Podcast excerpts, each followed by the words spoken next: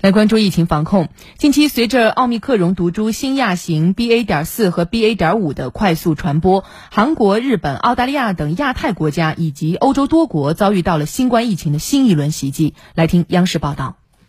韩国疾病管理厅十号通报，韩国前一日新增新冠确诊病例两万零四百一十例，这是时隔一个半月，韩国单日新增病例连续两天超过两万例。据韩联社报道，韩国疾控机构八号确认，韩国目前迎来主要由奥密克戎新亚型 BA. 点五引发的新一波疫情。韩国政府计划于十三号发布新的防疫政策。日本疫情近来也出现反弹。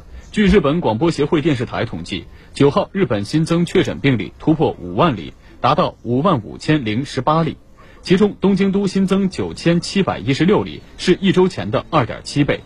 专家称，疫情扩大的一个原因是传染力更强的奥密克戎新亚型 BA. 点五正逐渐取代 BA. 点二，成为日本主要的流行毒株。此外，澳大利亚各州和地区卫生部门九号发布的数据显示，澳全国当天新增新冠确诊病例超过三万例。澳大利亚健康保护主管委员会近日发布声明说，新一波新冠感染高峰主要由奥密克戎新亚型 BA. 点四和 BA. 点五导致，预计这一波疫情将使感染、住院和死亡人数大幅增加。欧洲疫情也不容乐观。欧洲药品管理局疫苗策略主管卡瓦莱里日前表示，随着奥密克戎新亚型 BA. 点四和 BA. 点五的快速传播，很多欧洲国家出现了新一轮新冠疫情。